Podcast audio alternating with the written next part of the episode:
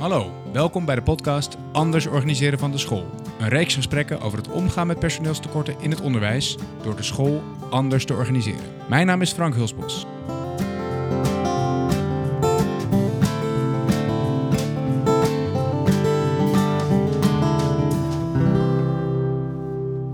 Door personeelstekorten moeten scholen met steeds minder mensen hetzelfde werk doen.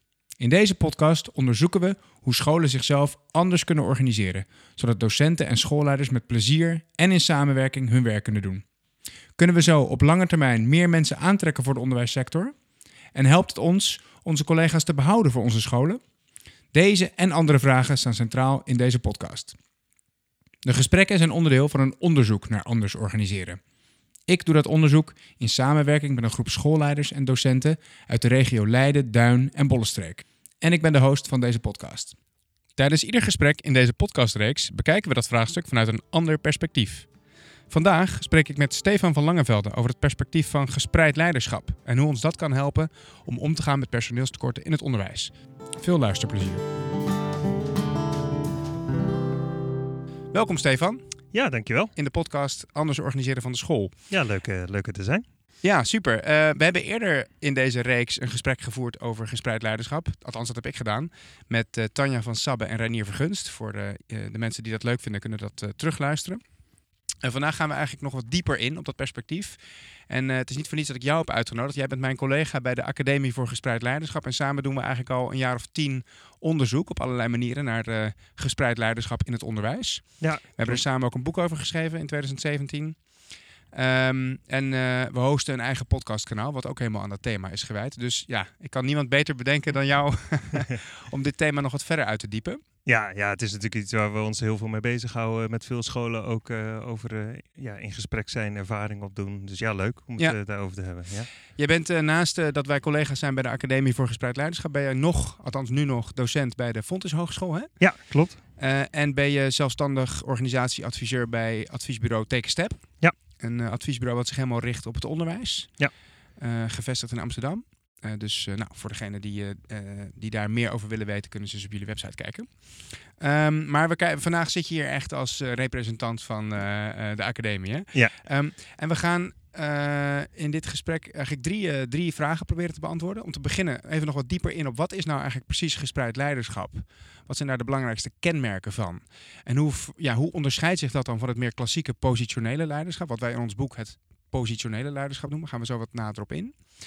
Um, ja, in dat blok van het gesprek zullen we ook uh, een aantal voorbeelden van scholen die dit in de praktijk brengen of proberen te brengen bespreken. Om het, uh, ja, het perspectief even goed neer te zetten. Dan vervolgens gaan we in op hoe kan dat perspectief nou helpen bij die personeelsproblematiek. En uh, misschien goed om nu al meteen even te noemen: uh, gespreid leiderschap is geen quick fix. Het nee. is niet iets wat je zegt, waarvan je zegt, nou dat voeren we in en dan hebben we meteen, uh, ja, dan werken we efficiënter en dan is het allemaal, dan komen er meer mensen en dan is het probleem opgelost.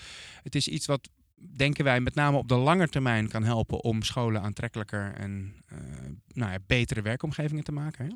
Ja. Dus dat vast als disclaimer, maar dan gaan we zo meteen wat nader op in. En tot slot. Nou, als je dat dan zou willen, als je dat perspectief van gespreid leiderschap in jouw school een plek zou willen geven, hoe, ja, wat heb je dan eigenlijk nodig? Uh, en daarbij beroepen we ons ook uh, uitvoerig op uh, goede praktijkvoorbeelden van scholen die dit, die dit doen. Hè? Dus wat kenmerkt hun nou waardoor het werkt, waardoor ja. het van de grond komt? Nou, is ja, dat, lijkt mij een mooi plan. Ja. ja, dus zou jij om te beginnen dan eens wat willen zeggen over wat dat eigenlijk betekent, gespreid leiderschap? en hoe, ja, hoe, hoe dat dan anders is, zou ik maar zeggen, dan de meer bekende klassieke leiderschapsmodellen ja. en theorieën. Ja, zeker. Nou, zoals je het net al introduceert, het is natuurlijk vooral ook een perspectief op leiderschap. Dus een kijk op leiderschap zou je kunnen zeggen. En het helpt dan om het een beetje af te zetten tegen een ander perspectief, wat eigenlijk heel dominant is in ons denken nu. En dat noemen wij positioneel leiderschap. Dus wat je vaak ziet is als we het hebben over de leider, denken we eigenlijk aan een sterke figuur die in alle gevallen weet wat er, wat er gedaan moet worden. Uh, de organisatie uit het slop weet te trekken of de successen weet te boeken. De held, zeg maar de, held, de, de, de klassieke leider als held. Ja, inderdaad. Eigenlijk een, en dat, dat zie je ook vertegenwoordigd natuurlijk in heel veel verhalen die we vertellen. De, de heldenverhalen. Dat, ja, er zijn leiders altijd sterke figuren. En natuurlijk eigenlijk ook heel vaak mannen.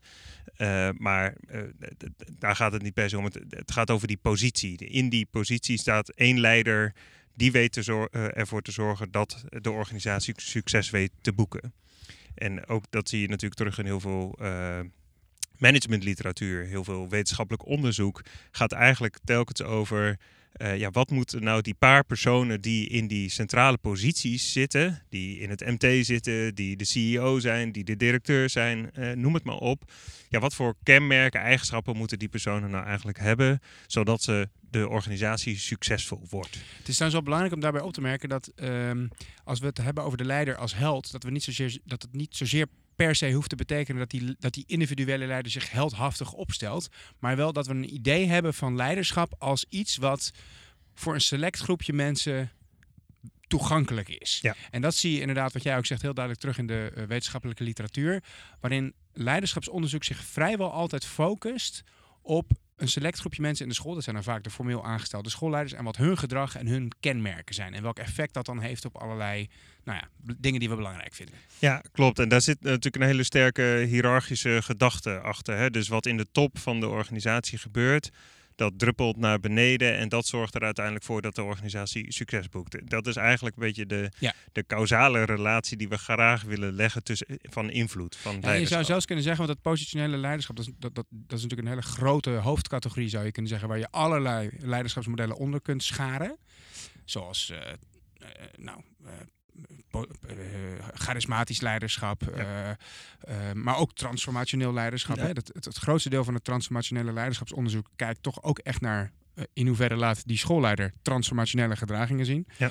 Eh, dat is weliswaar een, een, een leiderschapsstijl die best wel veel oog heeft voor medewerkers en hun motivatie enzovoort. Maar het gaat het, de- desalniettemin richt die theorie zich op de individuele, maar vaak schoolleider. Ja. Eh, maar nou, en ga zo maar door. Eh, dus het is, zou je kunnen zeggen, positioneel leiderschap een, een, een hele grote categorie waarin je allerlei modellen kunt scharen die, zich, die dat als gemeenschappelijke kenmerk hebben. Nou, die dus als centraal uitgangspunt nemen dat er zoiets als centrale sturing nodig Ja. is. Dus er moet een klein clubje mensen zijn die de hele grote groep aanstuurt. Ja. En hun gedrag en hun kenmerken en wat zij doen, dat is wat we leiderschap noemen. Ja. En we kijken naar de effecten die dat heeft, bijvoorbeeld op, nou, noem maar wat, motivatie van medewerkers, eh, professionele ontwikkeling van docenten, innovatie in de school, enzovoorts. enzovoort. Ja. En ehm, ehm, eh, de gespreid leiderschap, die, die, die, die hanteert dus een andere kijk. Eh, dus het is ook belangrijk om weer even te benadrukken, het gaat over perspectief. Willen niet per se doen dat het positioneel leiderschap helemaal fout is of niet klopt, maar het is een kijk op leiderschap, een manier waarop we vaak kijken naar hoe het gaat. En gespreid leiderschap probeert daar een ander perspectief eigenlijk tegenover te zetten en uit te gaan van de gedachte, eh, ja, leiderschap, als je dat ziet als invloed uitoefenen op een ander, eh, dan zit dat eigenlijk in alle interacties tussen mensen. Tussen, in dit geval, als je het even hebt natuurlijk over scholen, tussen alle mensen in de school. Dus Ja, iedereen doet dat. iedereen doet Iedereen dat. oefent invloed uit. Ga Ja. maar na. Hè. De, de luisteraar zou eh, eh, afhankelijk van het moment van de dag even terug kunnen gaan naar bijvoorbeeld de ochtend. Als je kinderen hebt, dan probeer je invloed uit te oefenen op hun om wel hun, hun ontbijt op te eten. Ja.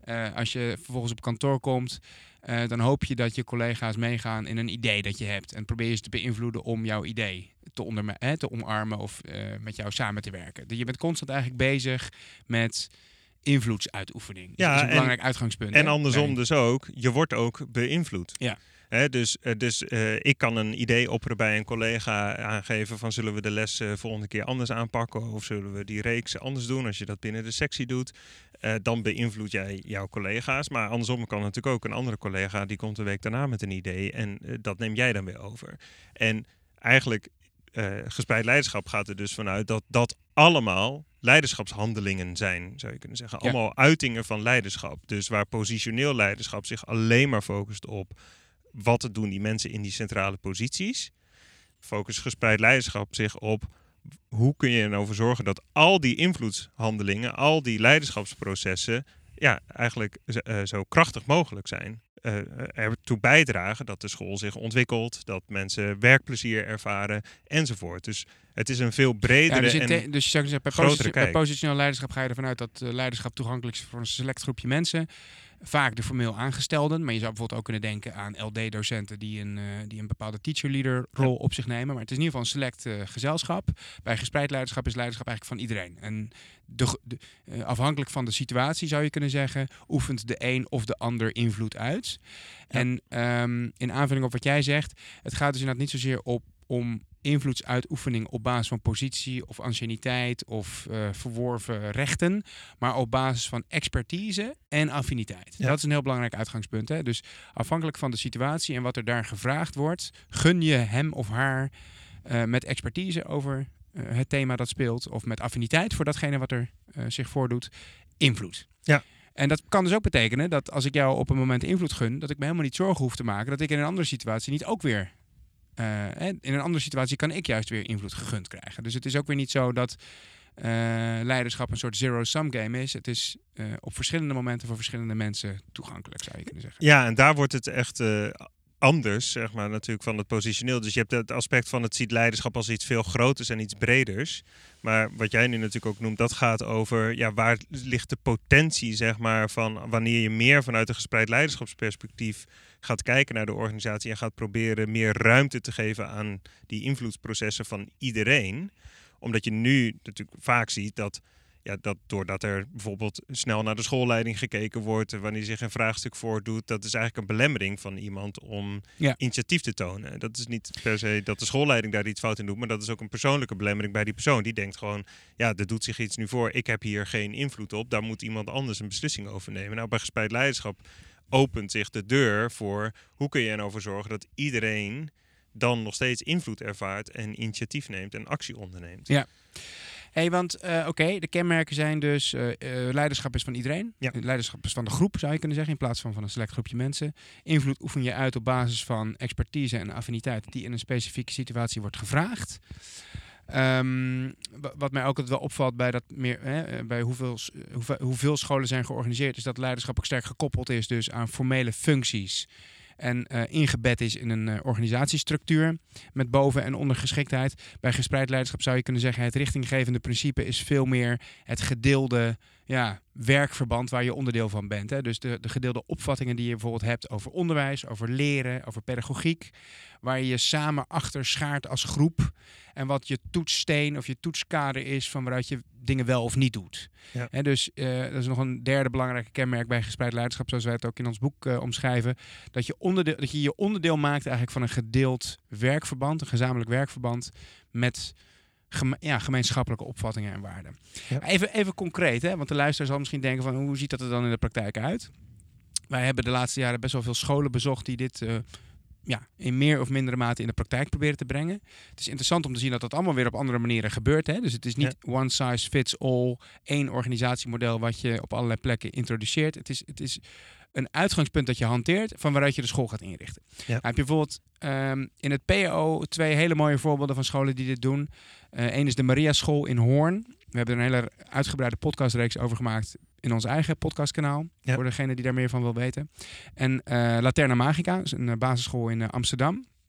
Eh, Maria School, om daar eens mee te beginnen, die hebben een aantal jaar geleden, een jaar of zes, zeven geleden, eigenlijk afscheid genomen van de directeur. Hè? En in Ja. plaats van die directeur zijn er drie docenten eh, uit het team eh, eigenlijk gekozen om samen die directeurs, of in ieder geval alle verantwoordelijkheden en taken die bij die directeursrol horen, op zich te nemen. En dat heeft eigenlijk geleid, dus die, eigenlijk je zou kunnen zeggen, die spreiding op het niveau van de directeur van leiderschap heeft geleid tot ook een verdere ja, ruimte eigenlijk in de school voor alle docenten om een specialisme of eh, op zich te nemen en alle initiatieven te nemen ter eh, verbetering van Ja, en dat is ook een duidelijke doelstelling geweest. Dus, eh, want je zei, ze zijn uit het team gekozen. Volgens mij is het net niet zo gegaan. Ze, ze, zij waren als drie manschap al wel betrokken, zeg maar. samen met de directeur die toen wegging. Maar, en zijn, zijn er toen geworden. Maar alles was vanuit de intentie, hoe kunnen we er nou voor zorgen dat invloed, eigenaarschap bij iedereen ligt en we samenwerking kunnen versterken in deze school. En bij het vertrek van de directeur dachten ze, ja, dan gaat het niet helpen om een nieuwe directeur, maar dan moeten we inderdaad meer, ja, meer, meer ruimte eh, scheppen in de Ja. organisatie. En wat je daar al een beetje ziet, maar dat zie je bij Laterna Magica nog veel sterker. En ook bij een eh, school die ik zo meteen ook nog ga noemen, namelijk het Vathorst College, een eh, VO-school.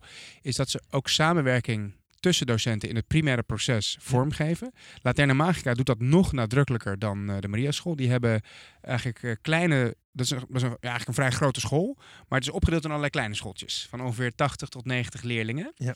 En elk van die kleine schooltjes binnen het grotere geheel heeft een eigen team van ongeveer 8 tot 10 docenten, leerkrachten, die samen volledige verantwoordelijkheid en ook dus formele macht hebben over hoe ze het doen binnen hun, wat ze dan noemen unit, zeg maar binnen hun eigen schooltje. En, en die docenten werken ook samen uh, gelijktijdig op een grote groep kinderen. Dus ze staan samen in een grote ruimte les te geven. Ze kunnen wel verschillende dingen doen. De een kan instructie geven en de ander kan uh, individuele kinderen helpen. Maar ze staan wel samen in dezelfde ruimte. Dat zie je ook bij het Vathorst College. Heel ja, misschien nog heel even over Laterna Magica. Want wat daar denk ik ook heel kenmerkend is voor die, voor die samenwerking van die teams is dat ze, uh, je hebt natuurlijk uh, enerzijds de rol van leerkracht, als in uh, het vormgeven van het onderwijs met de kinderen. En dat doen ze samen. Maar één persoon in dat team, want heel vaak gaan we natuurlijk naar een teamleider. Iemand die, die, die dat overziet of managt. Zij hebben gezegd, nee, we willen geen teamleider, maar we willen een procesbegeleider. Dus één van die personen in dat team is een procesbegeleider en die uh, houdt zich dus, die heeft niet de, de klassieke taak van een teamleider om de boel in goede banen te leiden, maar die is wel nog wat scherper op hoe verloopt dit samenwerkingsproces. Nou, je zou kunnen zeggen, hij, hij, hij, hij, hij begeleidt dingen best wel in goede banen. Ja. En hij speelt niet de baas. Ja. En wat hij in goede banen probeert te leiden, uh, is het samenwerkingsproces. Ja. Dus, want het is natuurlijk leuk en aardig dat je zegt, nou je bent nu als team van acht, negen man verantwoordelijk voor die groep kinderen. Ik denk dat dat een heel verstandig uitgangspunt is voor veel scholen om daar toch wat meer uh, in, die, in, die, richting op te bewegen. Ook al is het maar om ook het geheel vanuit een meer holistisch perspectief te bekijken. Mm dus dat je echt samen kijkt vanuit elk en ieders uh, expertisegebied, vanuit elk of ieders, uh, nou, weet ik veel, belangstelling naar die groep kinderen. In plaats van dat je allemaal een klein stukje van het kind hebt. Ik, heb, ik heb die kinderen in groep drie. Ik heb die kinderen in groep 6. Of zoals in het VO, ik heb die kinderen als ze geschiedenisles volgen. En ik heb die kinderen als ze ouders. Nee, je kijkt samen naar het geheel. Dat lijkt me op zichzelf al een heel goed uitgangspunt. Ja.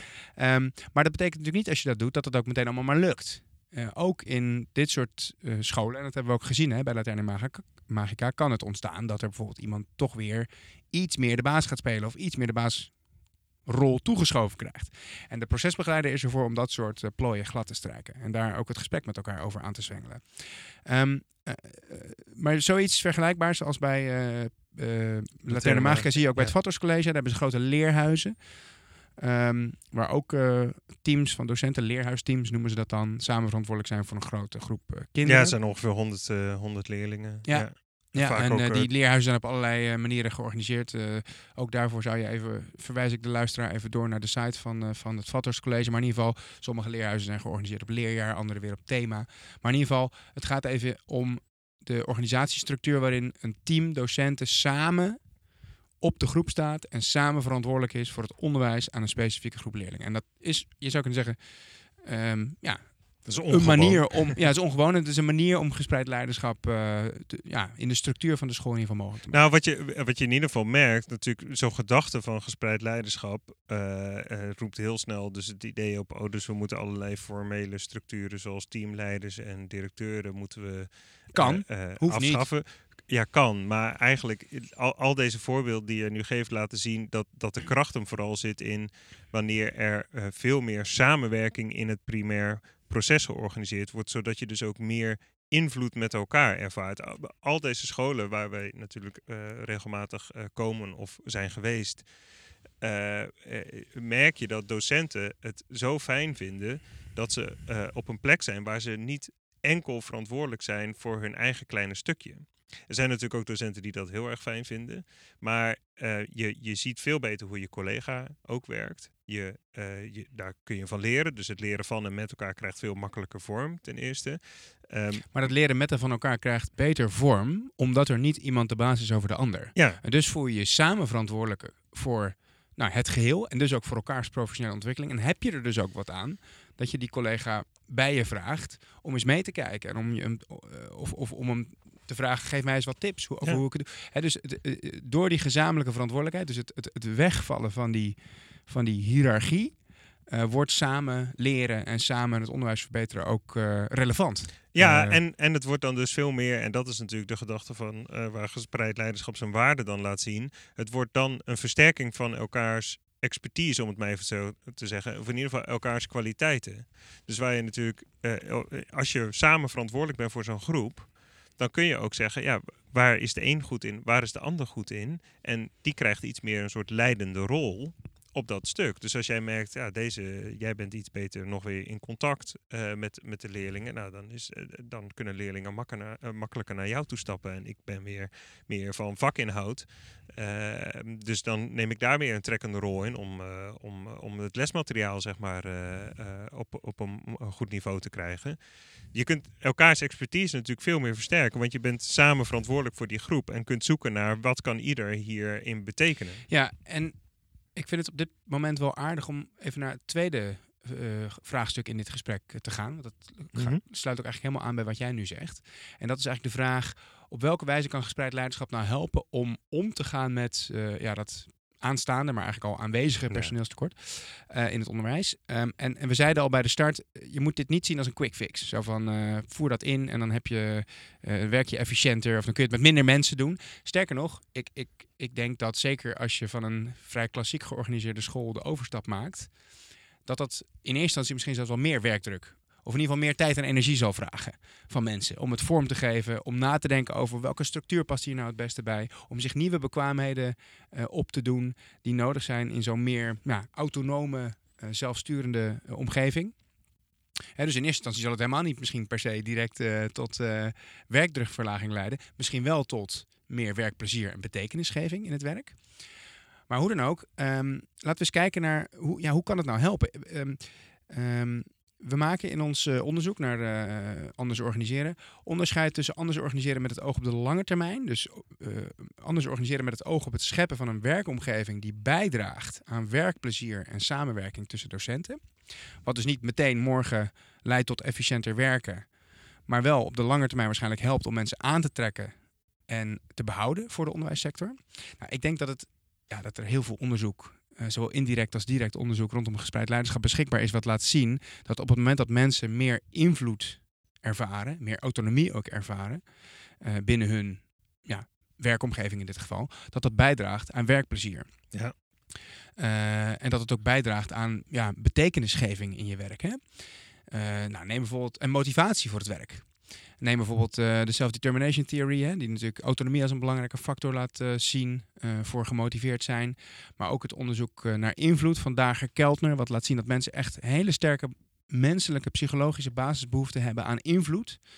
En aan omgevingen die het mogelijk maken om invloed uit te oefenen. En als dat ontbreekt, ja, dan raken mensen gedemotiveerd, ongezond zelfs, ongelukkig en haken ze af. Hè. Dus dat is allerlei indirect bewijs, zou je kunnen zeggen, dat zo'n perspectief van gespreid leiderschap nou, een heel zinvol idee kan zijn. Ja, en in die lijn ligt ook al het onderzoek wat, wat gaat over, over werkplezier, maar ook werkdruk um, en, en, ook burn-out. En ja, er is gewoon er is heel veel psychologisch onderzoek beschikbaar wat laat zien dat een van de grote factoren in burn-out is mensen die het gevoel hebben weinig regie ja. te hebben, autonomie ja.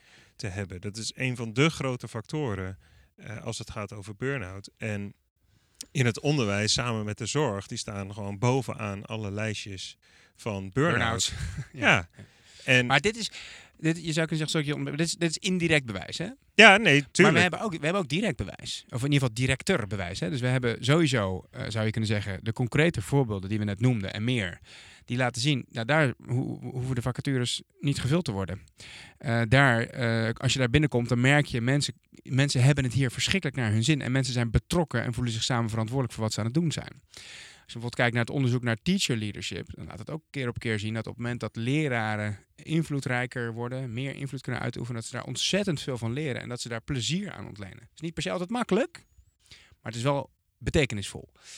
Um, hè, dus uh, er is ook veel, veel nou, zeg maar directer bewijs, zowel in onderzoek als in de praktijk, dat uh, dat op het moment dat je meer ruimte schept voor mensen om invloed uit te oefenen, dat het ook uh, de werkplek een stuk aantrekkelijker maakt. Ja, en het is dus ook daar weer, eh, dus de andere kant daarvan zien we ook. Dus heel vaak als we op scholen zijn en gesprekken voeren, dan is een van de veelgehoorde dingen ook daarvan, ja, ik heb, ik, ik heb niet altijd het gevoel hier nog invloed te kunnen uitoefenen. In, in ieder geval als het gaat over meer vakoverstijgende uh, thema's. Dus doordat, ik, doordat we zo, we horen heel vaak eilandjescultuur. Uh, mensen, dus, dus als je al samenwerkt, is het vooral nog in de sectie, maar uh, overstijgend de secties weer veel minder. Um, of, nou, we horen in ieder geval heel vaak dat docenten zeggen: Ja, ik, ik voel heel veel, ervaar heel veel invloed in mijn klas. Ja. Als het gaat over mijn eigen werk en wat ik daar doe. En daar, daar ontleen ik mijn gevoel van autonomie uit. Ja. Maar er doen zich natuurlijk allerlei vraagstukken voor die niet alleen maar in jouw klas spelen of in jouw les spelen, maar die overstijgend zijn. Die gaan over, eh, over, over, over het centrale beleid wat je met elkaar voert. Als het gaat over, eh, noem het iets, noem het toetsing. Maar ook over het pedagogisch klimaat wat je met elkaar eh, neer wil zetten. De manier waarop je dus leerlingen wil benaderen en wil aanspreken. de, cultuur, zeg maar, die je wil creëren in de school. Allemaal dat soort vraagstukken die, die overstijgen de les. En ja, we zien heel vaak terug dat docenten eigenlijk een beetje aangeven van ja, ik, ik trek me ook maar gewoon een klein beetje terug Ja. in mijn klas. Nou, daar ervaar je nog autonomie. ja, En, en, dat zorgt dus ook voor een verdere fragmentatie en een verdere ja, eh, eh, belemmering van samenwerking eigenlijk hè, tussen, tussen docenten. Als je, dat, eh, als, je dat, als je dat zo laat bestaan. nou, omdat samenwerking ook gewoon bijna niet te doen is. Hè. Dat moet dinsdagmiddag om vier uur. Ja. Is er een overlegmoment? Nee, dus je zou kunnen zeggen, ehm, eh, aan de ene kant, als je dat gespreide leiderschap op een of andere manier goed weet te, ja, vorm te geven in jouw school, dan zal dat mensen aantrekken en mensen behouden voor je school, omdat het plezieriger is en betekenisvoller is en meer in samenwerking is hoe je je werk kunt doen. En aan de andere kant, als het goed staat, dan zul je waarschijnlijk ook veerkrachtiger zijn om op de korte termijn bijvoorbeeld nou ja, eh, er valt een collega uit om dat op te vangen. Hè? Dus ju- juist omdat je samen bijvoorbeeld op de groep staat, elkaar goed kent. Eh, en ook wat van elkaar over hebt, hè? misschien niet in de laatste plaats, zul je waarschijnlijk op de lange termijn ook veerkrachtiger zijn om eh, problemen op dat vlak, op dat personeelsvlak op te vangen. Maar en dan moeten we er toch weer even voor de du- duidelijkheid bij zeggen, dit is niet een soort van quick fix waarvan, waarmee je zegt, nou doe gespreid leiderschap, dan heb je minder mensen nodig. Ja, want is dat is wij, echt een eh, risico. Dat is want wat wij zeggen. Want eh, je, en je zou kunnen zeggen, op het moment dat je op zo'n leerhuis staat, zoals bij het Vathorst, dan ben je op een groep van 80 tot 100 leerlingen, ben je daar met zo'n twee, drie collega's eh, aanwezig voor die, dat blokuur, geloof ik, wat ze daarmee hebben. Ja, als het, het voordeel is, als dan één collega ziek is, dan kan kan het nog doorgaan, want één collega of twee collega's kunnen het met die groep ook wel doen. Of de, de, de kinderen in ieder geval ook even aan het werk zetten en eh, ondertussen een klein oogje in houden. Dus er hoeft niet direct een hele les uit te vallen. Eh, het risico is natuurlijk dat je dan met elkaar gaat denken: oh, eh, het, het valt wel mee, eh, want we kunnen de lessen nog gewoon draaien terwijl er Ja, ook minder gespreid, mensen zijn. Gespreid leiderschap is geen bezuinigingsmaatregel. Nee, inderdaad. Hey, tot slot. Ehm, eh, het laatste vraagstuk dat we nog even willen behandelen is: Mhm. oké, als je dit nou aantrekkelijk vindt en je denkt daar kan ik wel wat mee, ik zie ook wel wat in het, een verdere spreiding van leiderschap in mijn school en het verder ja, verankeren van samenwerking in het primaire proces. Ja, wat heb je dan eigenlijk nodig hè? Eh, om, het, om het mogelijk te maken? Eh, we zouden vier punten eigenlijk willen benoemen, die we eigenlijk terugzien bij veel van die scholen die we ook eh, bestuderen. Ja. Om te beginnen, wat echt eh, heel belangrijk is en wat ook richtinggevend is en een goed alternatief is voor die ja, sterke focus op functieomschrijvingen en hiërarchie, is dat je een gedeeld referentiekader hebt op onderwijs en organiseren. Eigenlijk zou je ook kunnen zeggen gedeelde opvattingen en waarden over hoe je het onderwijs vormgeeft en hoe je kijkt naar leren en hoe je ook de organisatie vormgeeft en hoe je met elkaar samenwerkt. Ja. Dat zie je eigenlijk op al die scholen terug. Hè? Dat is ook grappig als je bij een school als de Maria School of bij Vathorst binnenloopt, dan voel je ook dat ze daar een soort idee hebben. Eh, eh, het is daar anders. Het is daar. Ehm, Nou, heb jij, ervaar jij dat ook zo? Ik, ik heb dat gevoel altijd als ik dat soort scholen binnenkom. Ja, absoluut. En wat, wat ik dan het meest opvallend vind, is dat het dus niet uitmaakt met wie je een gesprek voert. Nee, precies. En als je dan iets van een vraag stelt van, nou, goh, hoe werkt dat nou hier? Of hoe doen je dat? Je krijgt dus altijd hetzelfde verhaal. En net iets andere woorden af en toe, maar het gaat echt. Het, die, de, dus er zit een enorme congruentie in het denken. Ja. En, eh, eh, eh, en iedereen is er dus ook van op de hoogte. En doorleeft het. Dus ook Ja, en ze gebruiken manier. het ook in het nemen. Bijvoorbeeld bij het Maria School vind ik dat zo opvallend. Dat ze- gebruiken hun, bijvoorbeeld hun leerprincipes, wat ze dan leerprincipes noemen, ook constant bij het maken van keuzes. Ja. dat is grappig. Nou, dus het gedeelde referen- referentiekader. Dus je zou kunnen zeggen, eh, echt een, eh, een, een alternatief voor het klassieke arbeidscontract. Hè? Zoals Ja, eh, nou, Jozef maar- Kessels dat zo mooi zegt. Ja, en, maar daarmee dus wel echt heel cruciaal. Omdat we nu door de hiërarchie die we organiseren, eigenlijk vaak visie en eh, schoolplannen hè, beleggen we dan dus eh, vooral bij de directie. Op hoeveel scholen is het wel niet zo dat het schoolplan, als je naar een leerkracht loopt of een docent loopt, dat ze zeggen, ja, het schoolplan, ja, dat Ja. hebben we ooit een paar Nee, jaar precies. Het is een gedeeld referentie. Het is belangrijk. Het is gedeeld en het is een referentiekader. Ja. Goed. Ten tweede, wat ik, wat ik eigenlijk wel een beetje heb geleerd door gesprekken met Ben van der Hilst, is. eh, Hij zegt daar wel interessant over. Overigens, we gaan hem nog interviewen, ook voor deze podcastreeks. Dus uh, kijk daar naar uit.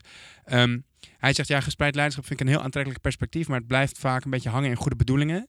En wat ontbreekt dan is daadwerkelijke machtsoverdracht. En dat zou ik als tweede punt willen noemen voor wat je echt nodig hebt. Je moet wel echt, bijvoorbeeld als schoolleider, uh, de keuze durven maken dat je docenten daadwerkelijk formele macht geeft over hun nou, onderwijs en alles wat daaromheen nodig is. Bijvoorbeeld neem de leerhuisteams op het Vatters College of de units op uh, Laterna Magica. Die teams hebben daadwerkelijke macht. Die hebben een heel uitgebreid mandaat over budgetten, over roostering, over uh, hoe ze de organisatie rondom het onderwijs vormgeven.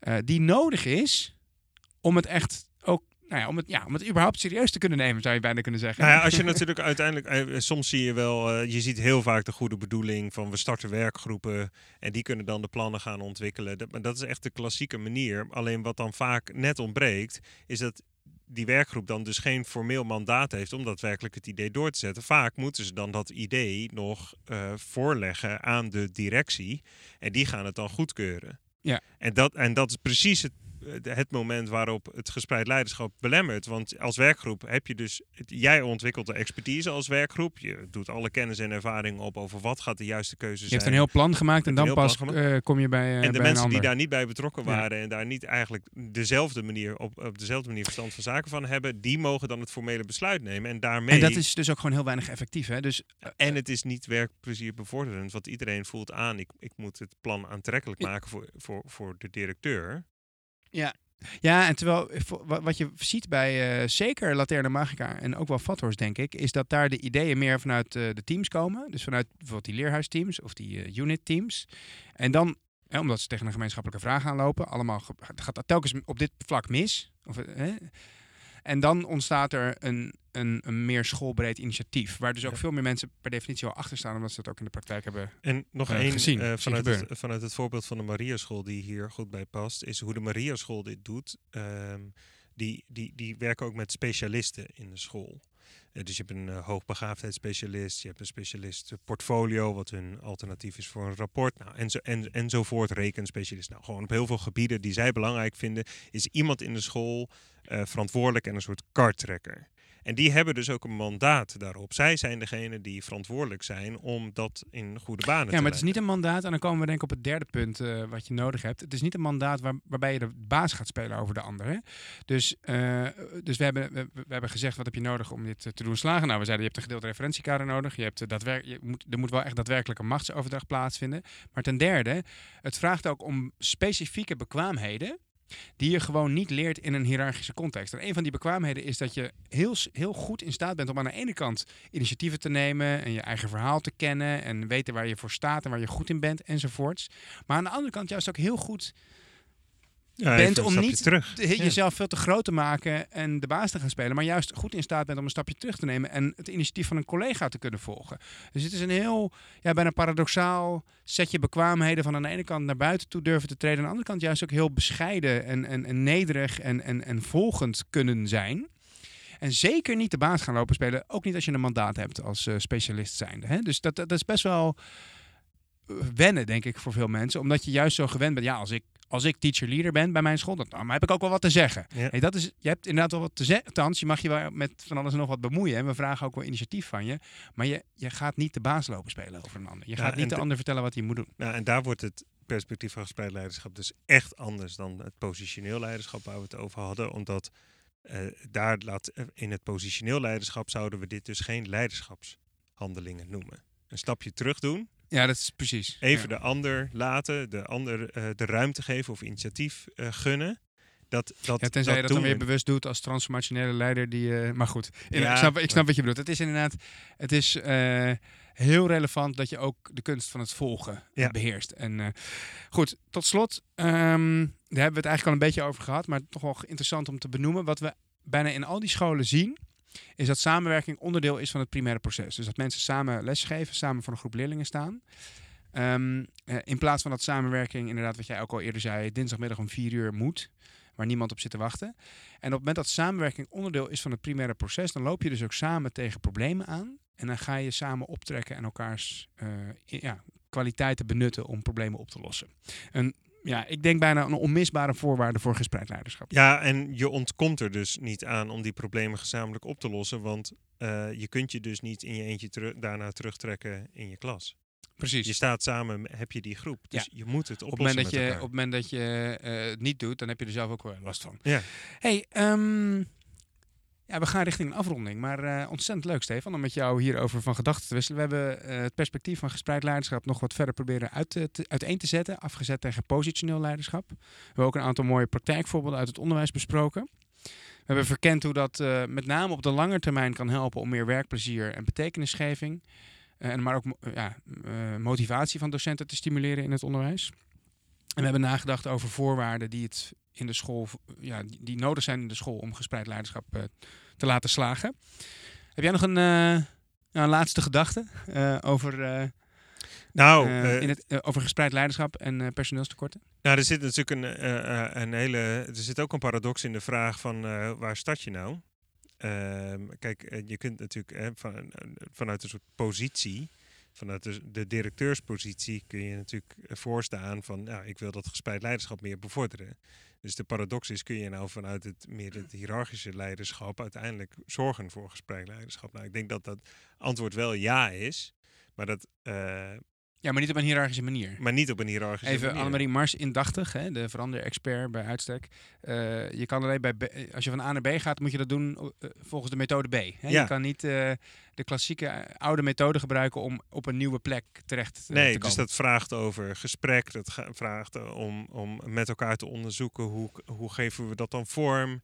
Uh, welke vraagstukken lopen we dan tegenaan? En nou ja, kijk, de klassieke manier, hiërarchische manier, die hebben we gezien uh, in, de, in, in de thuiszorg bijvoorbeeld, waar, waar teams van de een op de andere dag te horen kregen: je bent nu een zelfsturend team, jullie hebben geen teamleider, uh, succes ermee. Ja, maar dat is eigenlijk een hiërarchische manier. En dat is een hiërarchische voor jou manier. dat je nu zelfsturend moet ja, zijn. Dus, dus daar staat dan, ze, staan, ze staan iets moois voor. Ze hebben zoiets van: we willen juist eigenaarschap en invloed en regie enzovoort willen we lager in de organisatie beleggen. Maar als je dat op een hiërarchische manier doet, ja, dan geeft het, heeft het weinig kans van slagen. Mooie laatste gedachte, dankjewel. En nogmaals dank voor je aanwezigheid en je ideeën. Uh, leuk om daarover van gedachten te wisselen. En uh, aan de luisteraar, uh, dank voor het luisteren. En tot een volgende keer bij de podcast Anders organiseren van het onderwijs.